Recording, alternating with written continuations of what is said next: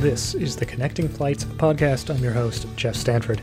It is not the Connecting Fights podcast, but the Connecting Flights podcast.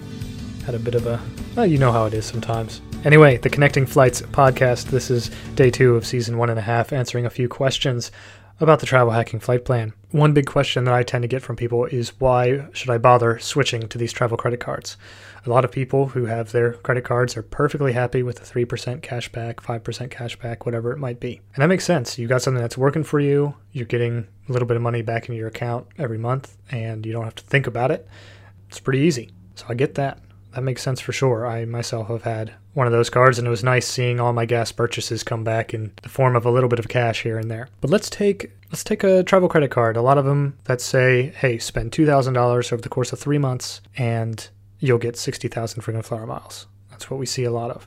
So two thousand dollars in three months. If you divide that by three, um, that's about seven hundred dollars a month that you're charging to that card. And if we're generous and say you have a five percent cashback card on seven hundred dollars per month, that's $35 a month. And over three months, then you're spending a, whatever you're spending $2,000, $2,100, and you're going to get $35 a month. That adds up to about $105. So you've gotten $105 cash back on your $2,100 that you spent in three months.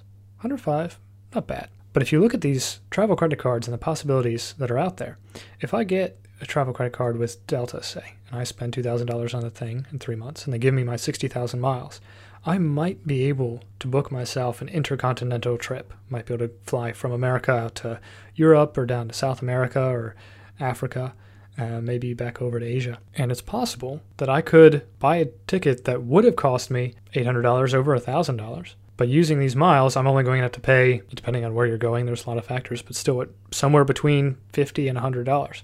So I could be saving myself $700 or more easily on, on travel.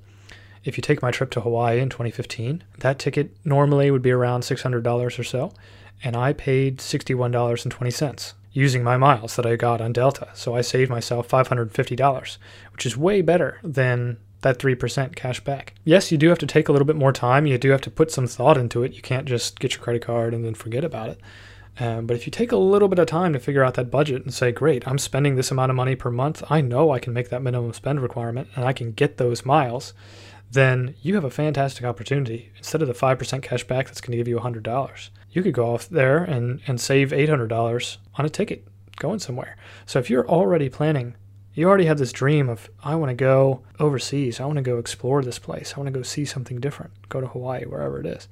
Um, why not save yourself eight hundred dollars on a flight as opposed to the hundred dollars that you're going to get on your five percent cashback card? So that's why travel cards to me are really exciting. There's so much possibility where it could unlock something in your travel budget that just wasn't feasible with a 5% cashback card. It's well worth the time to look into okay, what cards can I get?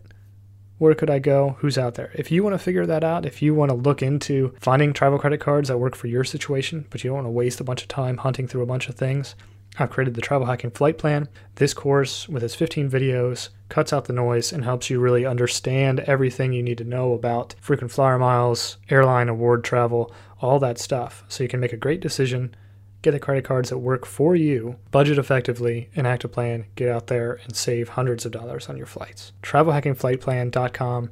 I want to help you get overseas. I want to help you make memories, explore, grow. Again, that's TravelHackingFlightPlan.com.